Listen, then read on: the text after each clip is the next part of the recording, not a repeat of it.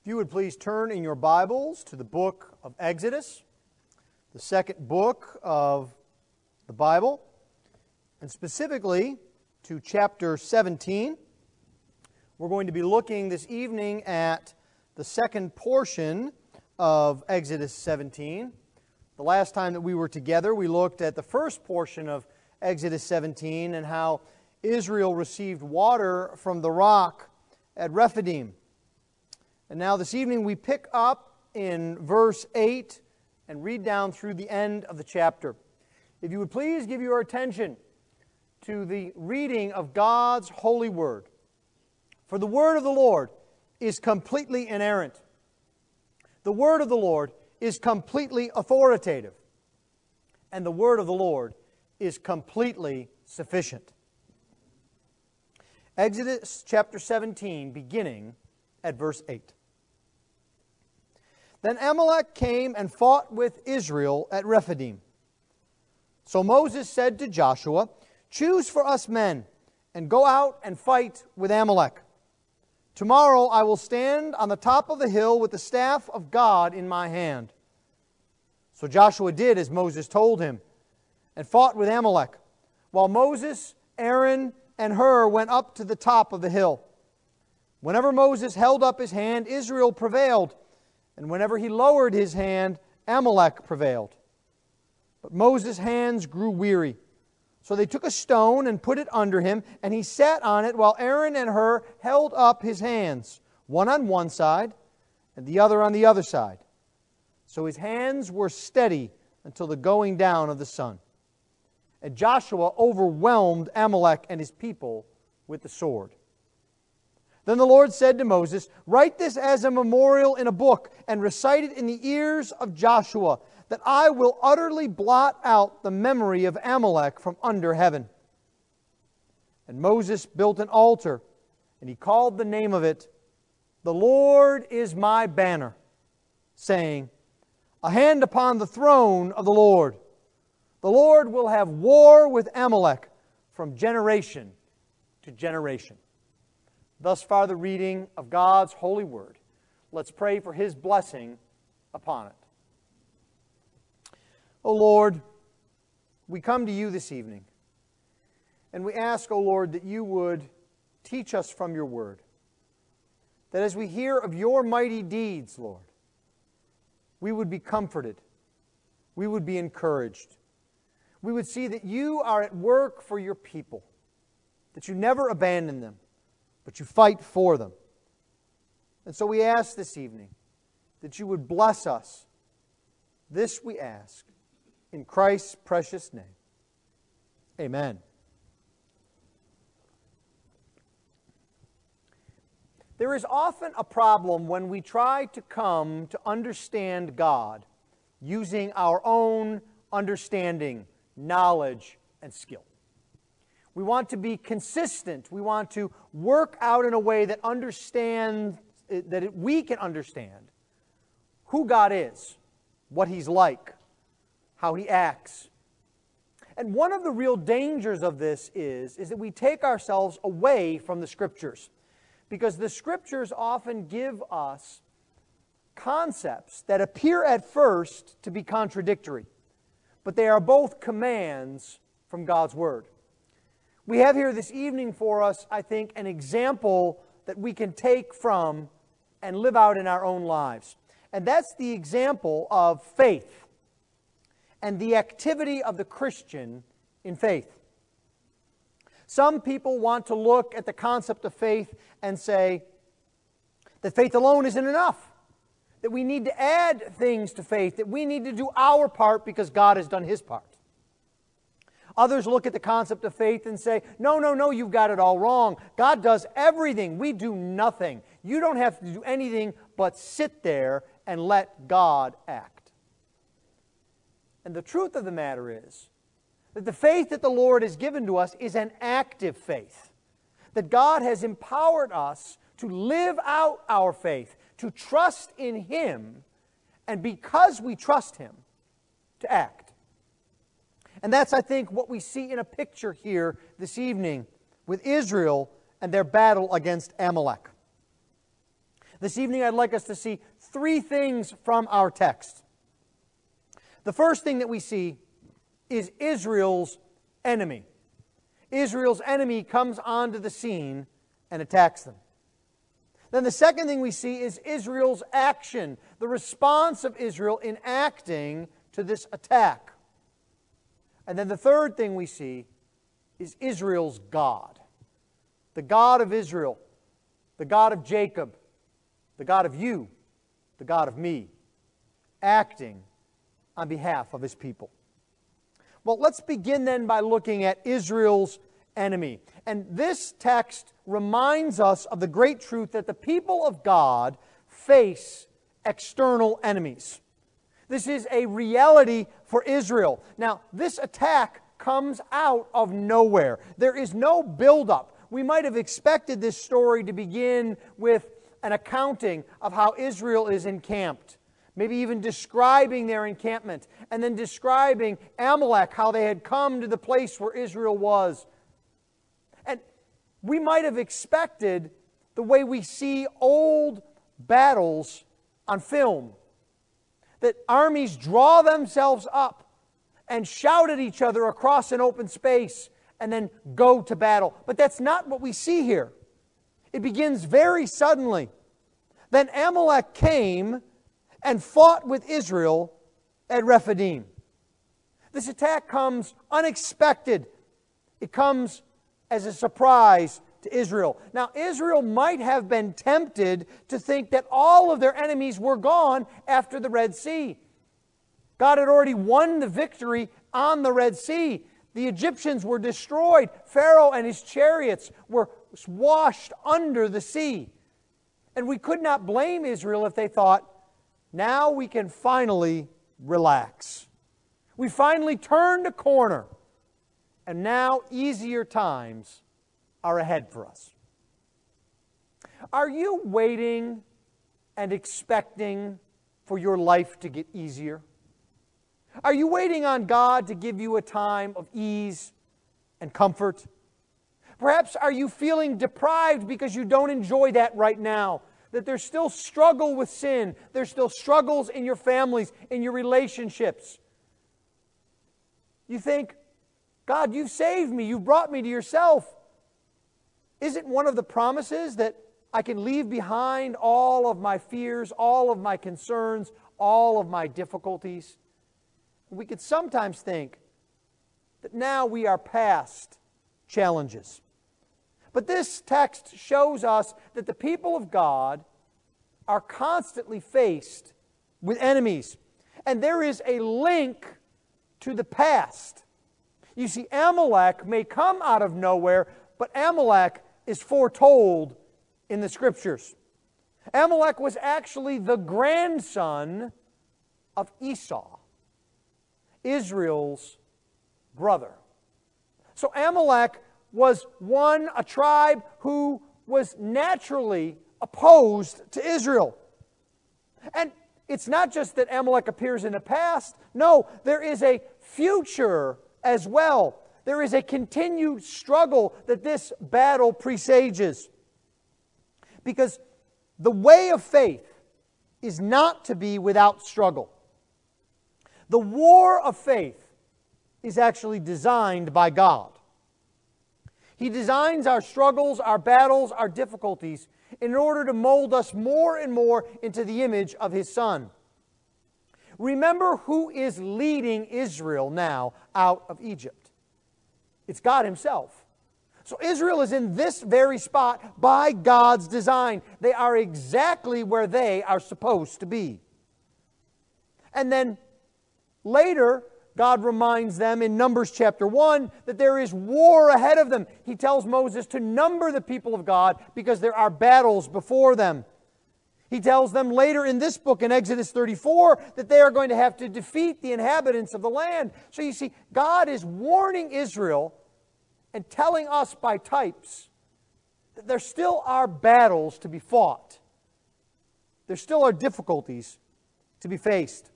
And Amalek is one of the great difficulties that Israel will face. As a matter of fact, Amalek was actually one of the reasons why Israel did not enter the promised land. Most of us know the story of Joshua and Caleb and the 12 spies, how they went into the promised land and they saw all the richness that God had prepared for them. And we remember the part about them saying, they're giants in the land. We don't want to go and see the giants. But there's another part in Numbers 13 as well. One of the other reasons they say we don't want to go there is because they say Amalek is there. We don't want to fight them again.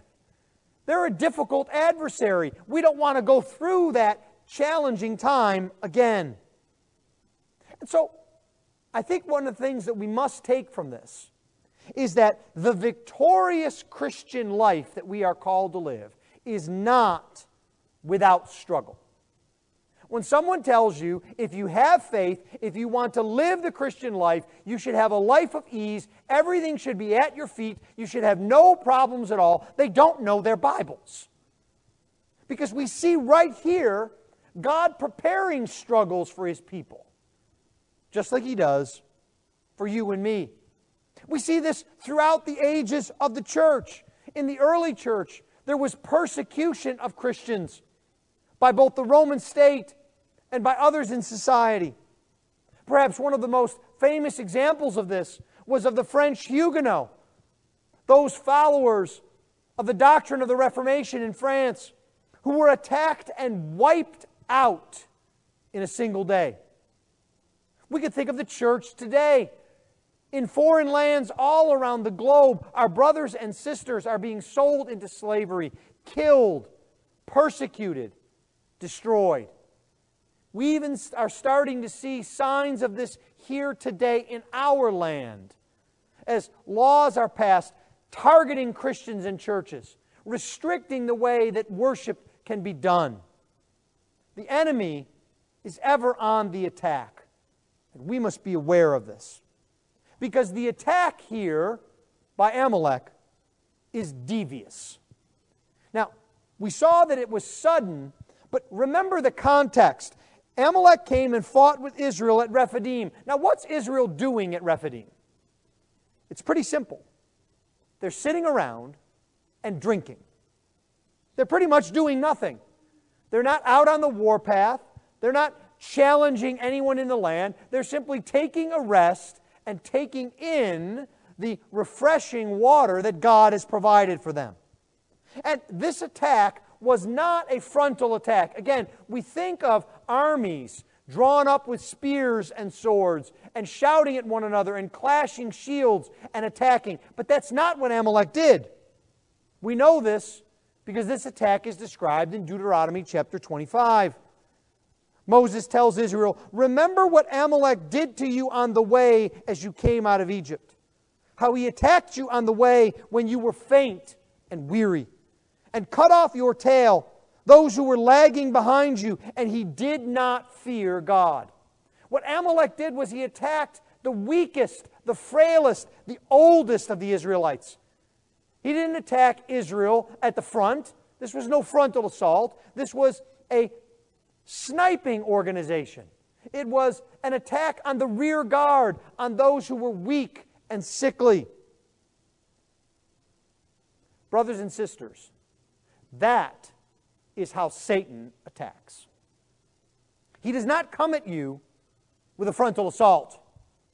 No, he attacks you at points of weakness, not of strength. Have you ever wondered why times in your marriage are most challenging when you're tired, when money is tight, when you're hungry, when you're weary? Because Satan uses our weakness as opportunities to make his attack. Be assured, Satan does not fight fair. He wants to use every advantage that he can gain to come against you. This attack is devious. And this attack is also discouraging. Now, think about the context for this attack. There, Israel is just coming off the discouragement of Marah and of the manna and of Rephidim. They have gone through a period of internal strife, of bickering amongst themselves, of accusing Moses, of accusing God. Israel is not at their strongest. They are bickering internally, and Satan sees this. and he sends Amalek on the attack. And this is the story of the modern church. You see, Satan uses our divisions, he uses our weaknesses to attack us. He wants us to be at each other's throats. Satan likes nothing more than for the people of God's church to be arguing with one another, to be attacking one another. And he will use anything that he can to that end. Would you have thought 10 years ago, if I would have told you that perhaps the most dangerous thing to the unity of the church would be pieces of cloth, that I was true? Of course not. It seems so simple. And yet, that is the case all across the land. You see, Satan uses every opportunity he can to attack the church when it's divided. And as a result, Israel is not prepared for this attack. They are an untrained group. This is not an army. They don't have crack troops. They are a ragtag group of ex slaves. Amalek is a tribe of warriors. This is Israel's enemy. Well, the next thing that we see is Israel's action. And what this describes for us is that faith in God requires action. We see in verse 9 So Moses said to Joshua, Choose for us men and go out and fight with Amalek. Now, notice Moses' first action here. He says, Choose out men and go out and fight. Now, notice what Joshua responds in verse 10. So Joshua did as Moses told him and fought with Amalek. What we have here is Joshua's immediate obedience. Now, this is one of the first opportunities in which we come face to face with Joshua. So, when we meet Joshua here, he is not the leader of the Israelites driving out the Canaanites, he is not the one crossing the Jordan, surrounding Jericho. He's just Joshua. We don't even know much about him. But our first impression of Joshua is obedience. You know, there's an old saying that says you never get a second chance to make a first impression. And that's what God does with us here with Joshua. Joshua certainly would have remembered the Red Sea and how God swallowed up the Egyptians and defeated them. And Joshua certainly was a man of faith. He could have looked at Moses and said, Moses, why do we need to go out and fight? I'm sure God will send a typhoon or a lightning strike or locusts or something. Don't we want to trust God? Don't we want God to get the victory? But that's not how Joshua responds. Because you see, Moses and Joshua acting is not a contradiction to their dependence on God. It's not as if they think God is absent and they now have to pick up the slack. No, what they understand is, is that faith in the Lord empowers us to act. It gives us confidence in our actions because we know that the Lord is on our side and we know that the Lord uses means to bring about his victory. Now, this kind of active faith is very difficult because there is a challenge when we have to take upon ourselves the activities of faith. And we see it in a picture here with Moses. Don't lose sight of the fact that while Joshua is out fighting, that Moses is on the mountain holding up his hands. And that both of them have a challenge, a difficulty. They are straining to try to bring about this victory. Now, we might ask ourselves, why doesn't God just win this himself? Why does he have Moses lift up his hands? Obviously, Moses isn't capable of bringing about the victory because, as we see from the text, Moses can't even handle keeping his hands up all day, let alone defeating the enemy. Now, as a brief aside, we see here encouragement within the church that we need each other. Here you have Moses, the prophet of God, the one who stood up to Pharaoh, the one who holds the staff of God, who brought Israel up out of Egypt, and he needs Aaron and Hur on his sides to lift up his arms. Let you and I never think that we can do without our brothers and sisters in the church, that we are somehow capable. Beloved, that's true of all of us, even your pastor. You see, this is a proof text, I think, for ruling elders and deacons. Because your pastor can't hold up his arms all day long for the whole congregation. Your pastor can't meet every need, can't make every visit, can't do every encouragement.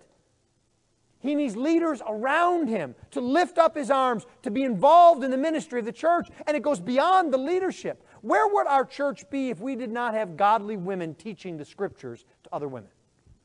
Where would our church be if we did not have people volunteering to teach our covenant children so that they would grow up in the nurture and admonition of the Lord?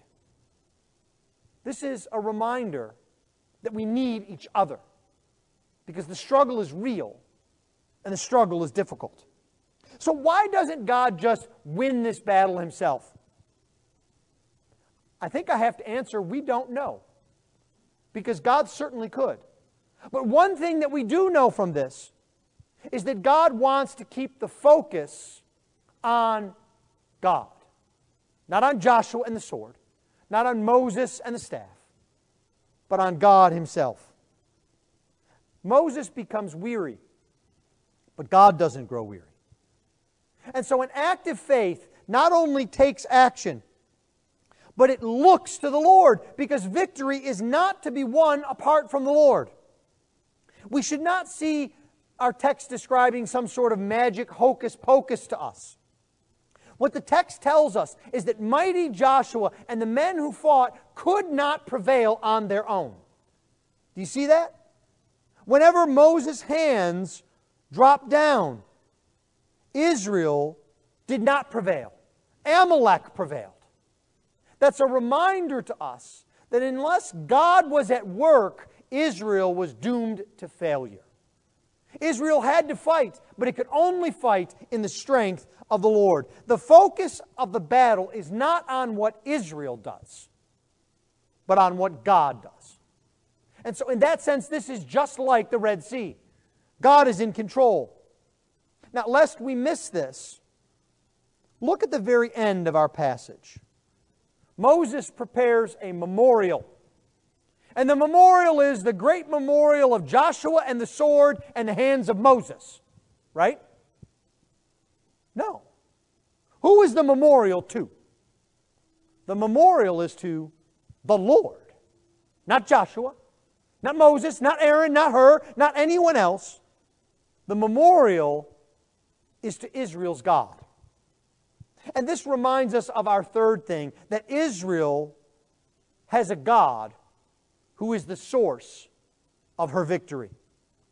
We see this from some indicators in the text. Look with me at verse 9. Moses says to Joshua, Choose for us men and go out and fight with Amalek. Tomorrow I will stand on the top of the hill with the staff of God in my hand. Now, this is another example of why we speak of the Bible as being verbally, plenarily inspired. Now, that's a mouthful of theological speak that means not just the big thoughts and ideas of the Bible are inspired, but every very word of the Bible is inspired. And every word in the Bible is there for a reason. Take, for example, tomorrow. Moses says to Joshua, Tomorrow I will stand on the top of a hill. Does this word tomorrow sound familiar? It should. We've seen it over and over again in this book of Exodus. We saw it in chapter 8, verse 23, in chapter 8, verse 29, in chapter 9, verse 5, in chapter 9, verse 18, and in chapter 10, verse 4. And if you don't have time to look all of these references up, you will notice that it is God declaring what he will do tomorrow to Pharaoh with the plagues. Tomorrow I will show my power. Tomorrow I will show Pharaoh who is indeed God. So, what Moses is declaring here is the power of God. It's a, it's a highlight for us, it's a marker, an indicator that God is going to be at work. And We see this also in what Moses says he will go up to the top of the hill with. He will go with the staff of God. The staff of God we are first introduced to in chapter 4, verse 20, and it is how God inflicted defeat on Israel's enemies. It was the marker of God's power through the ministry of Moses. So even when Moses is calling Joshua to go to battle, even when he is holding up the staff of God, he is pointing us back to the Lord. Now, there is also, I think, for us a redemptive significance in this battle. God gives us this story for a reason. These battles are protracted. Look at the end of verse 16. The Lord will have war with Amalek from generation to generation. Now, when we first read that here, we wonder what's being said. We think, Israel fights Amalek, Israel beats Amalek. Well, that's the end of the story, right? Amalek is, is gone. They're, they're off to the side. But that's not true. We see that Amalek later fights Israel. We see that Amalek even fights Israel after they are settled in the land. Do you recall the story of King Saul? And how King Saul battled a tribe.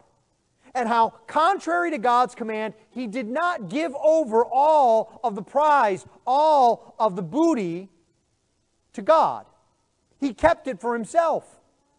And that famous encounter with the prophet Samuel, when Samuel says to Saul, God wants obedience more than sacrifice.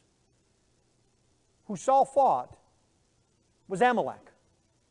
He let the king of Amalek live. So David had to fight Amalek again, and we read of this in 1 Samuel chapter 30. And we think, well, now surely King David, the type of the Messiah, the great king of Israel, he has wiped out Amalek. Now finally we can relax. Except for there's this other very interesting story in the book of Esther. You remember the book of Esther and how Esther and the Jews came under attack after attack after attack by someone in the kingdom. That someone's name was Haman.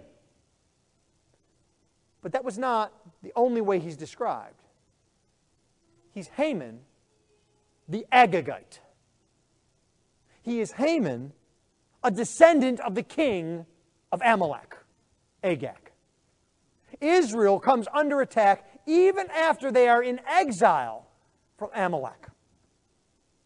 Now, what we see here is the initial victory of Israel over Amalek.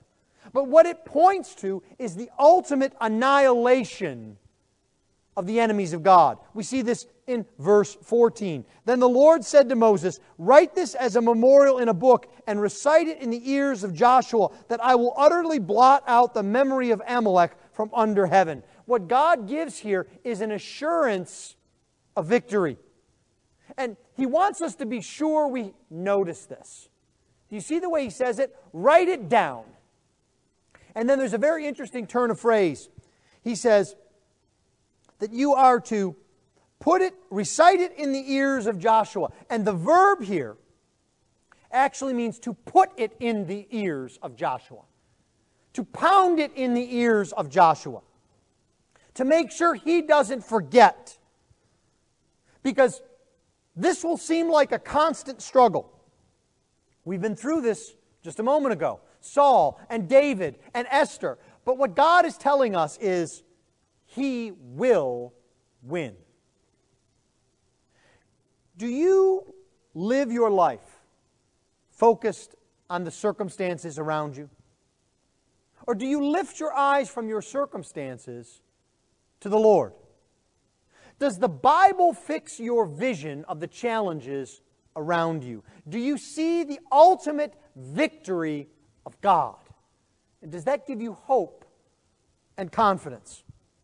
You see, God desires that we remember His battle on our behalf. And that is why the Lord is a banner for His people. He is the rallying point. Have you ever watched a film of an old Civil War battle? And if you're anything like me, you wonder why there's always one man carrying the flag running toward the enemy. And I always wondered, why doesn't he have a rifle? Doesn't he know people are going to shoot at him? And a flag really doesn't do any good? And then you see the flag bearer get shot, and someone else drops their rifle and picks up the flag. And you think, well, that's even dumber. You just saw the guy get shot, and now you're picking up the flag. But then, as you watch the battle go out, you see that the flag bearer does far more damage to the enemy than a man with a rifle because everyone rallies to him. He leads the way, he encourages the army, he shows them that victory is within their grasp. And the Lord is that for his people. He is a banner we look to. He's not a flag, He's God. The psalmist understood this. For he wrote in Psalm 60, verse 4 You have given a banner to those who fear you, that it may, be displayed because of the truth. The banner of God is displayed that we might see the truth of God. And the prophet of Isaiah describes our Lord Jesus Christ in these ways. And in that day there shall be a root of Jesse who shall stand as a banner for the people. For the Gentiles shall seek him, and his resting place shall be glorious. King Jesus is our banner. He is the one who leads us to victory. Never doubt that. No matter what is happening in the world, King Jesus will have his people. They will seek him out. He is a banner that they will flock to. A banner is a tangible reminder of the victory that is ours. And so God has successive generations in mind. He has you and me in mind when this memorial is established. The Lord is my banner. That's because just as it was in Israel's day, in our day, God treats an attack on his people as an attack on himself. Amalek is trying to get in the way of God's redemptive purposes. And so, final victory will be the Lord's. He will achieve it through His people. So, finally, in conclusion, I'd like to leave you with three thoughts from our text. First, I want you to resist the temptation to fall to one of two extremes either the extreme of complete inaction or the extreme of self reliance. We are called to act in faith, looking to the Lord. Second, I want you to trust the Lord today. The Lord is able to bear you up today, to carry you through the battles of life, to show you his victory and encourage you. And that leads us finally to this trust the Lord to the end. If we trust the Lord today, we trust Him to the end. We trust Him with our eternal souls. We trust Him with the fate of the church. We trust that He will win the ultimate victory because He is the Lord, our banner. Let's pray.